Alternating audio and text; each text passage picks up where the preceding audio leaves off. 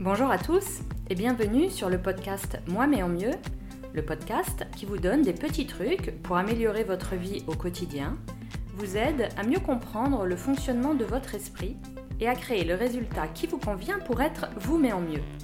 Je suis Géraldine Terry et dans cet épisode, nous allons aborder un nouveau format puisque j'accueille une de mes clientes et l'épisode va se dérouler en format interview.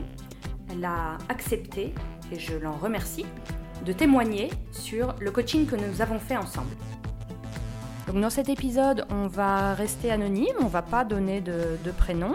C'est quelque chose qui est, très personnel et assez intime. Donc on va faire des échanges sur la base de questions-réponses. Donc est-ce que tu peux en quelques minutes te présenter, nous dire pourquoi tu, es là et surtout quelles sont les raisons qui t'ont amené au coaching? Alors j'ai 50 ans, euh, je suis mariée depuis plus de 20 ans et il y a environ deux ans, j'ai appris que mon mari avait été infidèle. Et je me suis retrouvée en état de choc parce que globalement, notre couple est un couple qui est plutôt euh, euh, solide, qui est, euh, je dirais, vu de l'extérieur, un peu un modèle.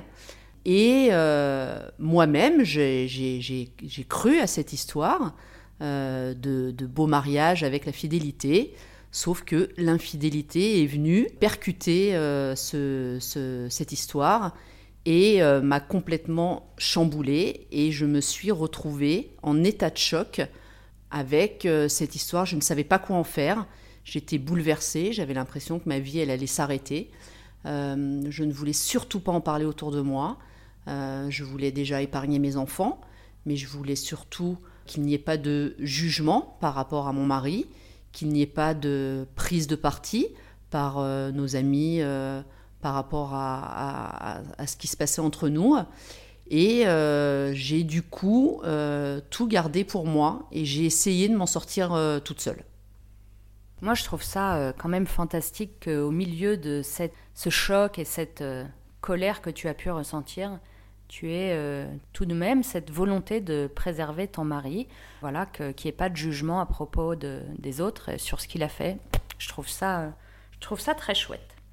Effectivement, quand, euh, quand on a démarré nos travaux ensemble, tu étais, euh, le choc était passé puisque ça faisait déjà deux ans que tu avais appris l'infidélité. En revanche, tu avais encore beaucoup de, de colère, de ressentiment, tu lui en voulais beaucoup. Et, c'est là peut-être la première chose sur laquelle on a travaillé, c'est de réaliser que cette colère et ce ressentiment te, bloquaient euh, pour euh, avancer, puisque euh, on l'évoquera un petit peu tout à l'heure. Tu savais pas quoi faire finalement. Ça faisait deux ans que tu avais appris et, en deux ans, même si tu avais appris des choses sur toi, eh bien, tu, ne savais pas forcément quoi faire avec, avec cette histoire, avec eh bien, ton mariage et, comment tu voulais réagir par rapport à cette infidélité. Donc on a beaucoup travaillé sur euh, la, séparation des, de ce qui s'était passé, donc ce qu'on appelle les faits ou les circonstances, donc de l'infidélité, de la durée de l'infidélité, de la façon dont tu l'as appris. Et puis on a séparé tout ça de, bah, de l'interprétation que tu en as fait, de toutes ces mauvaises pensées qui t'ont euh, qui t'ont animé pendant, pendant ces deux années, sur euh, ce que tu en as pensé, ce que ça voulait dire pour toi, comme la façon dont tu l'as interprété, où tu t'es beaucoup euh, remise en cause, d'abord mise en cause, puis ensuite remise en cause. Donc voilà, le premier travail, ça a été ça, ça a été de, de faire la séparation entre les, les circonstances et euh, ton interprétation des circonstances. Est-ce que tu peux euh, nous dire deux mots sur ce, qui, ce qui a été le plus difficile pour toi pendant ces deux années et pourquoi tu étais finalement un peu bloqué? Alors j'étais euh, pas un peu, j'étais beaucoup bloquée, j'étais complètement bloquée en fait. J'étais complètement bloquée parce que euh, déjà je n'avais pas envie de pardonner. C'est-à-dire que pour moi, euh, donner mon pardon, c'était lui faire une fleur, c'était lui donner la possibilité à lui d'aller bien, d'aller mieux. Et ensuite, j'avais un tel sentiment de gâchis que je, ne voyais pas ce qui pouvait enlever ce gâchis en fait. Pour moi, le, voilà, le gâchis, il était là. Tout était faussé. J'avais l'impression qu'il fallait que je réécrive mon histoire, que tout ce que je m'étais raconté euh, sur notre belle histoire d'amour eh ben, était erroné. Euh, j'avais le sentiment, en fait, que euh, mes plus de 20 ans de mariage se résumait en fait à cette infidélité. Et pour moi, c'était, il n'y avait rien d'autre à côté. C'était, j'étais omnubilée en permanence je me levais le matin et je me couchais le soir avec cette infidélité en fait. j'ai eu beaucoup de conversations très constructives avec mon mari. J'ai fait beaucoup, beaucoup de recherches sur Internet, sur l'infidélité, sur les causes, sur les conséquences. Malgré euh, tout, tout, ce cheminement, euh, j'étais toujours bloquée, en fait, je n'arrivais plus à avancer. Euh, j'étais arrivée à un niveau où je ne voyais pas ce que je pouvais faire pour débloquer la situation et aller de l'avant et prendre des décisions, en fait. Et du coup, il a fallu que tu viennes avec ces outils-là, avec les outils que tu m'as apportés à travers les séances de coaching, pour comprendre que je pouvais, que j'avais la main sur certaines choses. Donc effectivement, on a, on a travaillé sur, euh, et j'en ai fait un épisode d'ailleurs euh, récemment, on a travaillé sur, le pardon, à identifier, euh, savoir ce que tu voulais, puisqu'au début tu, ne savais pas trop ce que tu voulais, je pense que tu avais peur de prendre la mauvaise décision, alors que finalement il n'y a pas de bonne ou mauvaise décision, mais en tout cas on a travaillé sur, euh, ce que tu voulais, qui était euh, a priori de, pardonner, donc on a, travaillé sur le pardon, euh, chose que tu ne voulais pas faire au début, puisque tu, comme tu l'as très bien dit, tu avais la sensation que c'était lui, lui faire une fleur à lui et que c'était quand même trop facile, parce que c'était quand même lui qui avait fait l'infidélité, et en plus c'était à toi de pardonner, ça te semblait vraiment très très injuste. La chose sur laquelle on a travaillé, c'est que tu as, tu as pris conscience que finalement, lui pardonner, c'était pas une fleur que tu lui faisais à lui, c'était une fleur que tu te faisais à toi. C'était un poids dont tu te dégageais, c'était euh, les cailloux euh, dans la poche. Tu te souviens des cailloux? Enlever les cailloux de ta poche. Parce que ça, ces cailloux-là que tu te traînais, cette, ce, blocage que tu te traînais, bah, faisait que forcément tu, n'arrivais pas à avancer.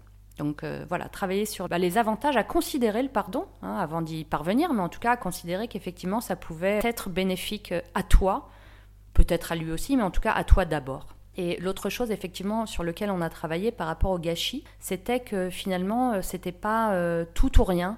C'était pas euh, soit génial, soit tout mettre à la poubelle.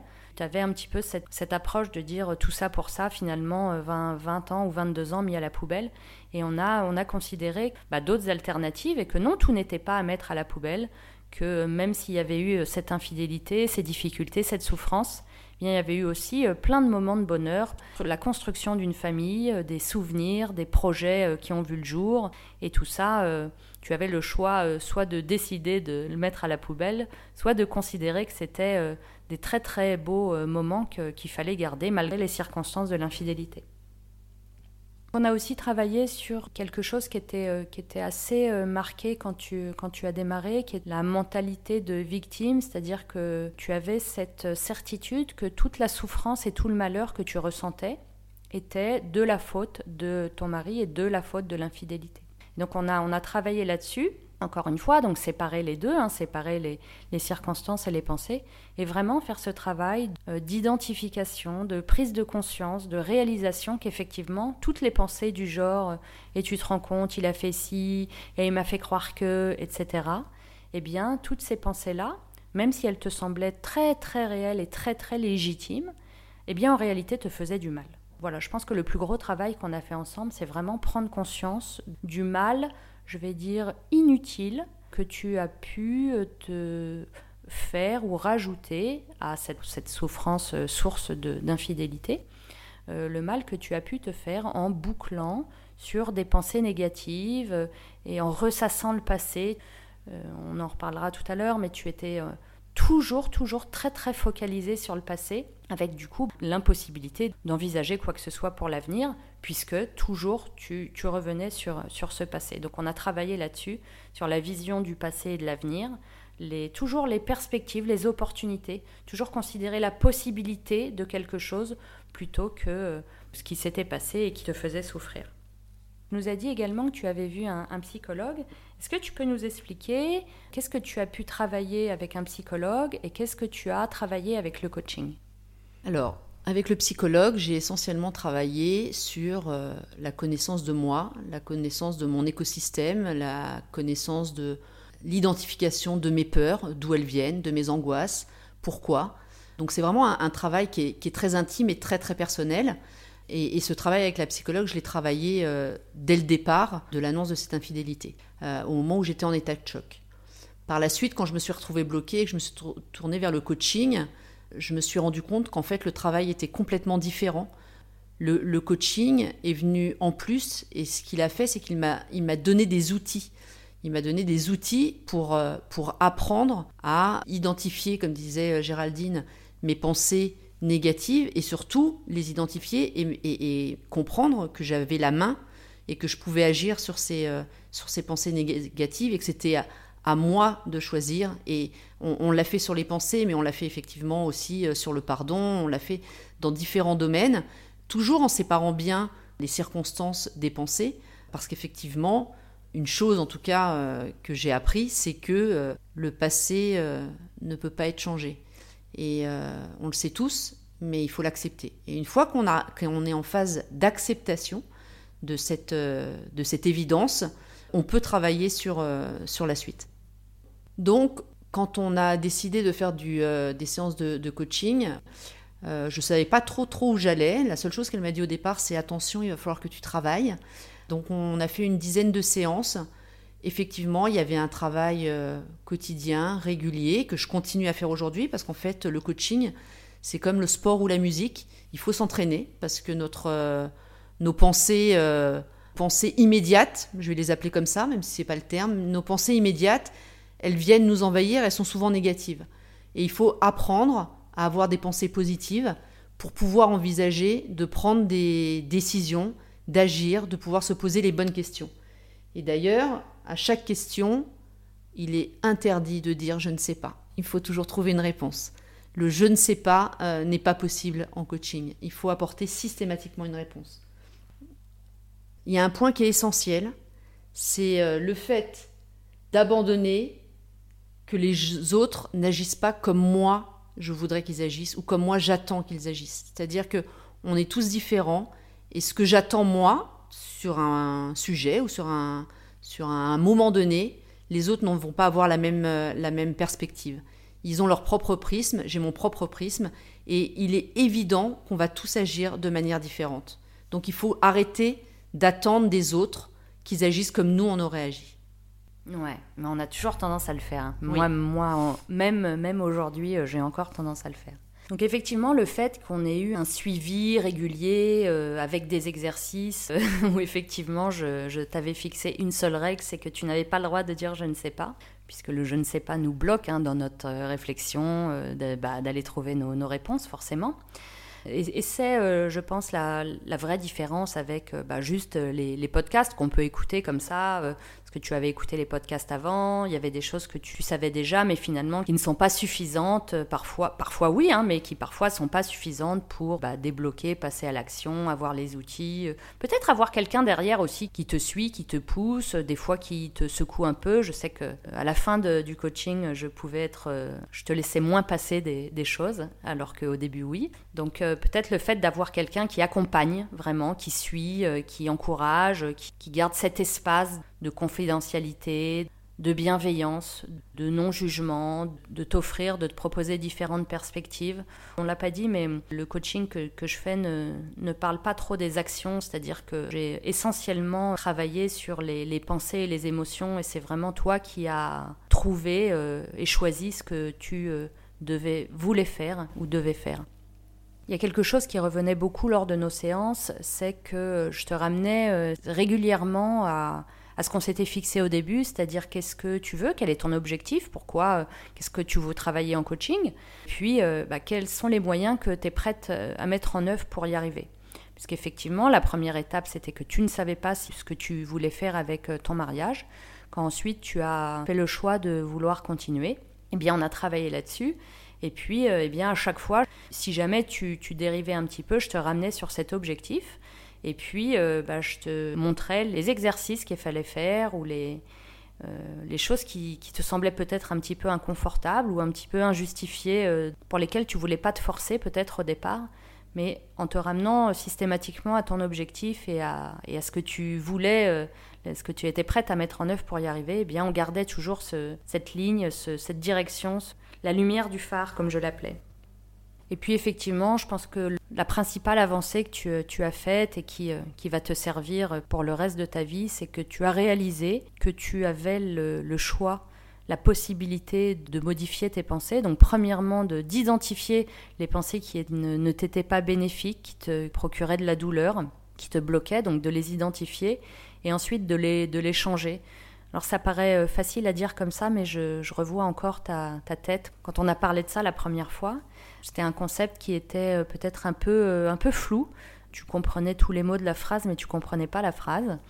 Et je pense qu'aujourd'hui, voilà, peut-être la chose la plus importante que tu, tu as appris suite à ce coaching, c'est que tu as la possibilité de choisir de nouvelles pensées qui te sont plus bénéfiques. Chose que tu as fait et que tu as effectivement travaillé tous les jours en les identifiant, en les écrivant dans un cahier et en les répétant euh, plusieurs fois par jour pendant, euh, pendant un peu plus d'un mois. Donc voilà, on va finir sur euh, comment tu vois la suite avec tout ce que tu as pu apprendre. Alors aujourd'hui, j'ai le sentiment d'avoir repris le, contrôle de ma vie. Je me sens plus forte, plus authentique, plus indépendante. J'avais une dépendance affective. Aujourd'hui, je suis toujours avec mon mari. J'ai envie qu'on arrive à poursuivre notre, notre histoire et à laisser euh, cette infidélité euh, bah, derrière nous parce que euh, voilà, elle a eu lieu, on va pas la renier, mais voilà, il faut faire avec. Mais je n'ai plus cette dépendance affective maintenant. Je pense à moi, à, mes envies. je m'écoute plus. J'ai accepté cette infidélité dans le sens où les faits sont les mêmes, mais aujourd'hui, je ne suis plus en souffrance par rapport à cette infidélité. Alors tout n'est pas gagné, il y a encore euh, du travail à faire. Je continue à faire les exercices euh, de coaching euh, qui me font toujours beaucoup de bien. J'ai appris des choses que je peux mettre en application non seulement dans mon quotidien, dans ma vie de couple, mais aussi avec mes enfants, avec mes amis, même la semaine dernière, dans mon travail. C'est-à-dire que je suis en capacité de maîtriser des émotions pour me faire le moins de mal possible. Voilà. En fait, en conclusion, c'est ça. Un, on ne peut pas changer le passé, ça on l'accepte. Et deux, on peut avoir une action sur ces, euh, sur pensées pour les rendre euh, plus belles, plus positives et, euh, et aller de l'avant. Merci Géraldine. Bah, merci à toi pour ton témoignage, parce que je, je pense que ça, ça n'est pas simple hein, de parler de quelque chose de très intime et d'assez douloureux de partager ça avec, euh, avec nous. J'espère que ça, ça pourra servir à certaines d'entre vous, que vous aurez compris qu'il est possible de voir euh, les choses différemment, même si à un moment ça vous paraît impossible, et eh bien en réalité c'est possible. Euh, accepter de considérer d'autres perspectives, d'autres possibilités, de travailler beaucoup plus sur le futur que sur le passé. Alors je sais que ça, ça fait un peu bateau comme expression, mais c'est très très vrai on travaille à partir de l'avenir et plus euh, à partir du passé. Donc voilà, j'espère que ça aura pu euh, servir euh, à certaines d'entre vous. Et merci encore pour ton témoignage et je vous dis à la semaine prochaine. Si vous êtes intéressé par le coaching, je vous propose un programme qui s'appelle La vie en ose, qui se déroule sur trois mois. Vous trouverez les détails sur mon site web www.gtcoaching.fr slash programme gethcoaching.fr slash programme Vous pouvez également rejoindre mon groupe privé Facebook La vie en ose, heureuse et épanouie après 40 ans, je vous y attends. Voilà mes amis, c'est tout pour aujourd'hui. Si ce podcast vous a plu, je vous remercie de prendre un moment pour laisser une mention j'aime ou un 5 étoiles si vous êtes sur iTunes ainsi qu'un commentaire. Ça permettra au podcast d'être proposé plus facilement. Si vous pensez que ce podcast plairait à vos amis, n'hésitez pas à leur proposer. Il est disponible sur iTunes, Deezer, Spotify ou SoundCloud et enfin toutes les applications de podcast comme Podcast Addict. Pour retrouver tous les podcasts, les notes et exercices de l'épisode ou encore prendre contact avec moi, je vous donne rendez-vous sur le site web www.gtcoaching.fr. Merci et rendez-vous la semaine prochaine pour un nouvel épisode. Et d'ici là, continuez d'être vous mais en mieux. Au revoir.